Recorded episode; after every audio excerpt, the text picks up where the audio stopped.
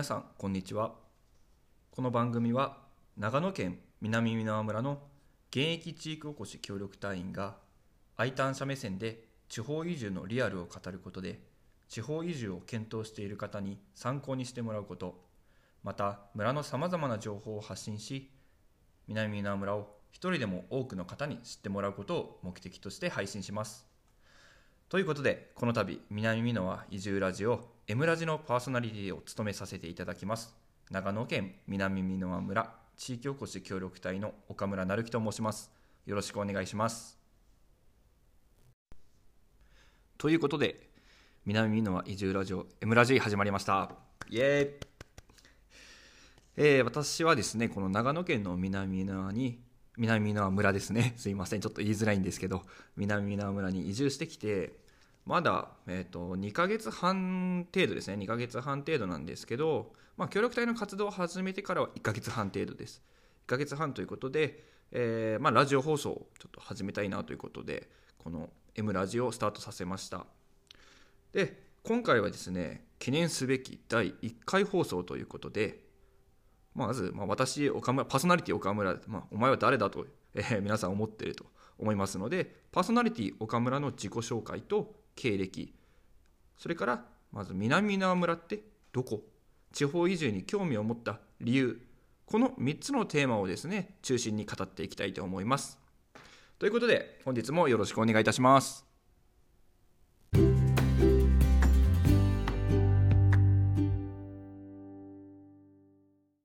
ということでパーソナリティ岡村の自己紹介と経歴を説明させていただきます。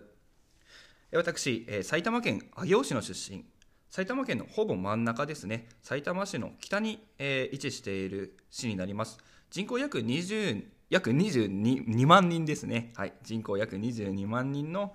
上尾市出身でございます。1997年生まれの現在25歳です。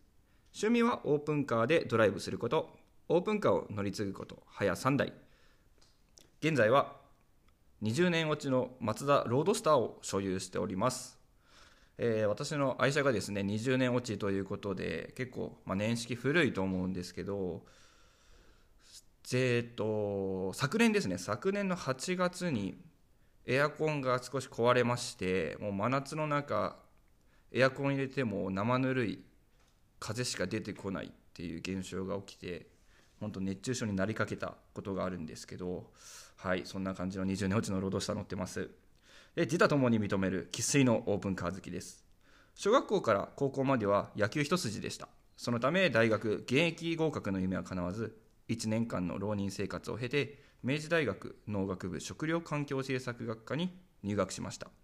大学卒業後独立行政法人中小企業基盤整備機構に就職しました。その後約1年半勤めた後退職し故郷埼玉県を離れ知り合い1人いない長野県南箕輪村へ I ターン。令和4年1月から南箕輪村の地域おこし協力隊として観光分野をメインに活動しています。で先ほど、えー、話したんですけど私オープンカーマツダのロードスター所有してまして休日などは今冬でも屋根は開けて走ることが多いんですね。でこの間も道の駅の初めて会ったあすいません。道の駅の駐車場ですね。道の駅の駐車場で初めて会ったおじさんから「寒くないの?」とか声をかけてもらいました。で結構こう冬とか屋根開けて走ってると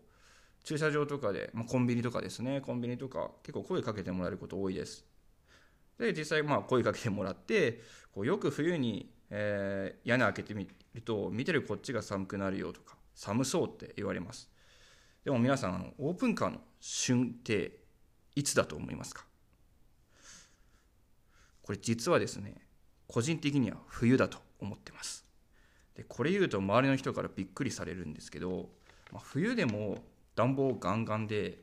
ガンガンにかけてダウンを着て、まあ、マフラーを巻いていれば最高に気持ちいいんです。まあ強いてですね例えるなら露天風呂に入っているような感覚です。皆さん露天風呂好きですよね？あの気持ちいい感覚。あれが、えー、冬で冬にオープンカー走ってる時の感覚です。で特に晴れた日の夜とかはですね月や満天の星空を眺めることができるのが本当に最高です。オープンカーに興味ある。オープンカー買いたい。ロードスター興味あるよって方はですねまあ南村村内で見かけたら気軽に声をかけてください。ということで車とオープンカーの話を始めたら本当に止まらなくなってしまうのでこのくらいにやめておきましょう。では本題に戻りたいと思います。ところで皆さん長野県南箕輪村って聞いたことあるでしょうか？聞いたことない方も多いと思います、まあ、でも安心してください。大丈夫です。私もですね当然知りませんでした。ここでですね南箕輪村を知らない皆さんのために簡単に南箕輪村を基礎知識を紹介したいと思います。ということで、パーソナリティ岡村の自己紹介と経歴を説明させていただきます。私、埼玉県上尾市の出身、埼玉県のほぼ真ん中ですね、埼玉市の北に、えー、位置している市になります。人口約20約22万人ですね、はい、人口約22万人の上尾市出身でございます。1997年生まれの現在25歳です。趣味はオープンカーでドライブすること、オープンカーを乗り継ぐこと、早3台。現在は20年落ちのマツダロードスターを所有しております。えー、私の愛車がですね、20年落ちということで、結構、まあ、年式古いと思うんですけど、えーと、昨年ですね、昨年の8月にエアコンが少し壊れまして、もう真夏の中、エアコン入れても生ぬるい風しか出てこないっていう現象が起きて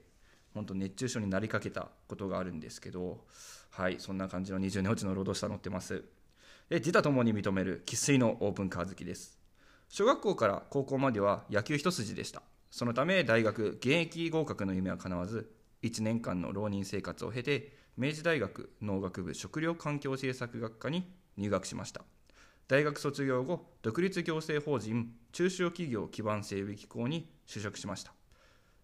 その後約1年半勤めた後退職し故郷埼玉県を離れ知り合い1人いない長野県南箕輪村へ I ターン。令和4年1月から南箕輪村の地域おこし協力隊として観光分野をメインに活動しています。で先ほど、えー、話したんですけど私オープンカーマツダのロードスター所有してまして休日などは今冬でも屋根は開けて走ることが多いんですね。でこの間も道の駅の初めて会ったあすいません道の駅の駐車場ですね。道の駅の駐車場で初めて会ったおじさんから「寒くないの?」とか声をかけてもらいました。で結構こう冬とか屋根開けて走ってると駐車場とかで、まあ、コンビニとかですね。コンビニとか結構声かけてもらえること多いです。で実際まあ声かけてもらってこうよく冬に、えー、屋根開けてみると見てるこっちが寒くなるよとか寒そうって言われます。でも皆さんあのオープンカーの旬っていつだと思いますか？これ実はですね個人的には冬だと思ってます。でこれ言うと周りの人からびっくりされるんですけど、まあ、冬でも暖房をガンガンでガンガンにかけてダウンを着てまあ、マフラーを巻いていれば最高に気持ちいいんです。まあ強いてですね例えるなら露天風呂に入っているような感覚です。皆さん露天風呂好きですよね。あの気持ちいい感覚。あれが、えー、冬で冬にオープンカー走ってる時の感覚です。で特に晴れた日の夜とかはですね月や満天の星空を眺めることができるのが本当に最高です。オープンカーに興味ある。オープンカー買いたい。ロードスター興味あるよって方はですね、まあ、南村村内で見かけたら気軽に声をかけてください。ということで、車とオープンカーの話を始めたら本当に止まらなくなってしまうので、このくらいにやめておきましょう。では本題に戻りたいと思います。ところで皆さん、長野県南箕輪村って聞いたことあるでしょうか？聞いたことない方も多いと思います。まあ、でも安心してください。大丈夫です。私もですね、当然知りませんでした。ここでですね南箕輪村を知らない皆さんのために簡単に南箕輪村を基礎知識を紹介したいと思います。南箕輪村ってどこということで南箕輪村について説明していきたいと思います。まずですね、えー、南箕輪村を漢字で書くとこれすごい考えたんですね。南箕輪ってまずこの響きだけ、まあ、音だけっていうんですかね。音だけで聞いたらどういう漢字書くんだろうって皆さん思うと思います。で南箕輪村を漢字で書くと方角の南にすいませんこれ例えが全然思い浮かばなくてお笑い芸人ハリセンボンの近藤春菜さんの相方箕輪遥さんの箕輪と書いて南箕輪です。すいませんちょっとこれしかあの浮かばなかったです。なのでちょっとそれじゃ分かんねえよって方は Google とかで南箕輪って検索してもらったら出てくると思います。南箕輪村は長野県南部上稲地域にある村の一つです。でざっくり上稲地域とは南アルプスと中央アルプスの狭間の地域のことを指します。隣接する市町村は北は箕輪町南は伊那市です。でそうですね伊那市は割と最近バラエティの番組とかこの間もですね、えー、日テレの世界一受けたい授業でちょっと特集されてたこともあったのでちょっと聞いたことある方もいらっしゃると思います。で南箕輪村村内には信州大学の農学部のキャンパスがあります。東京からは車で約3時間。あすいません。村内にですね中央道の稲インターチェンジがありまして、まあ、稲インター。使って、まあ、高速道路中央道を使うと東京からは車で約3時間。名古屋からは車で約2時間半のところに位置します。人口は1万5833人。これは令和4年2月1日現在の情報です。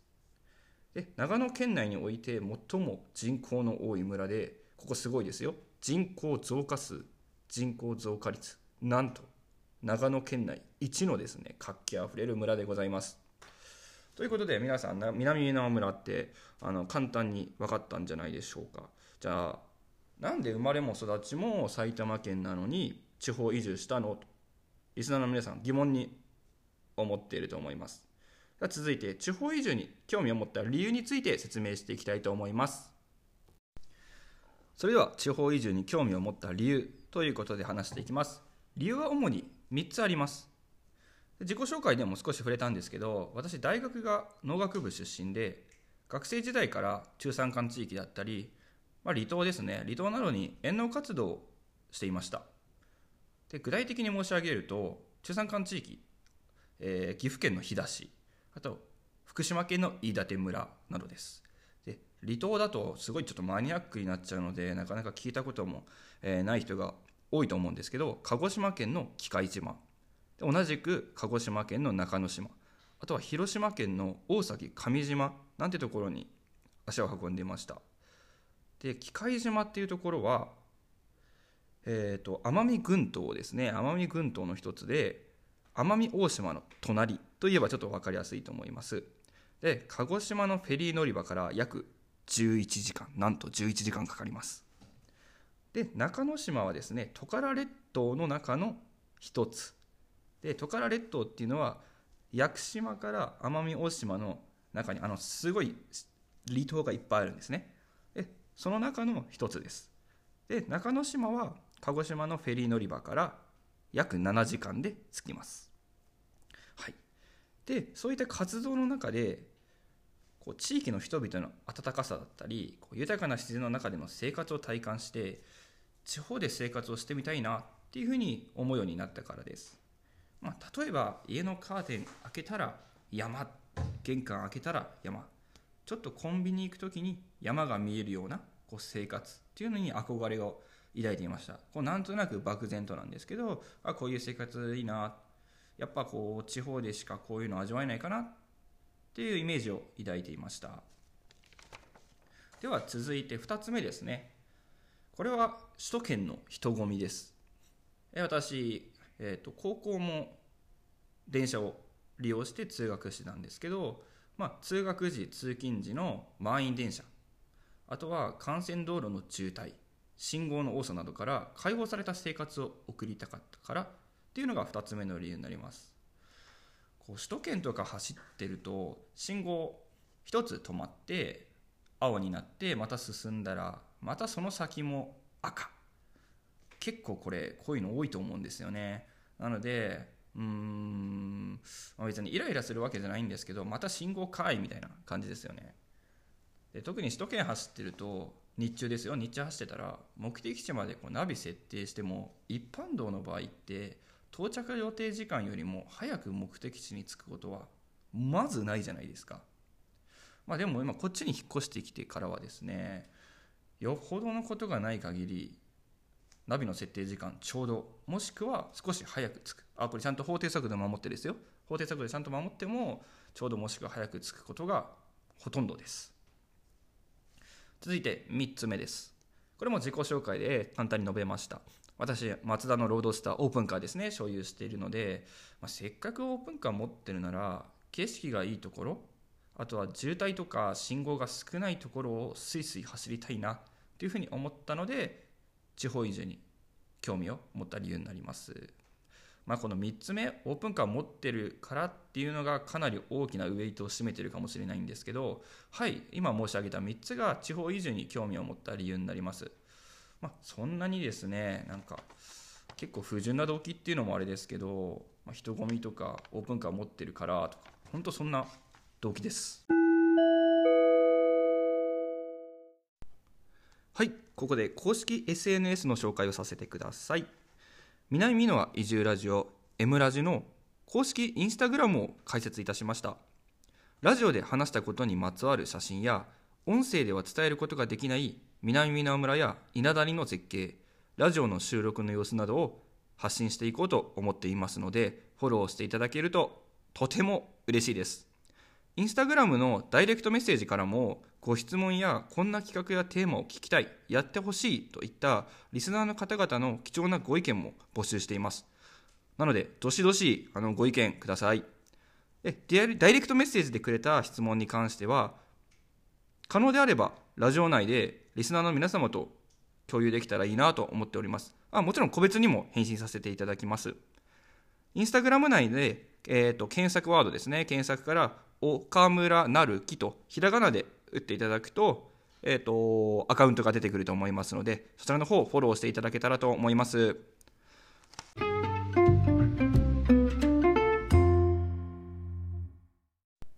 ということで、皆さん、いかがだったでしょうか？第1回放送ということで、かなり緊張してしまって、滑舌とですね、早口になってないか、ちょっと心配なんですけれども、無事に、あの、後半まで来ました。はい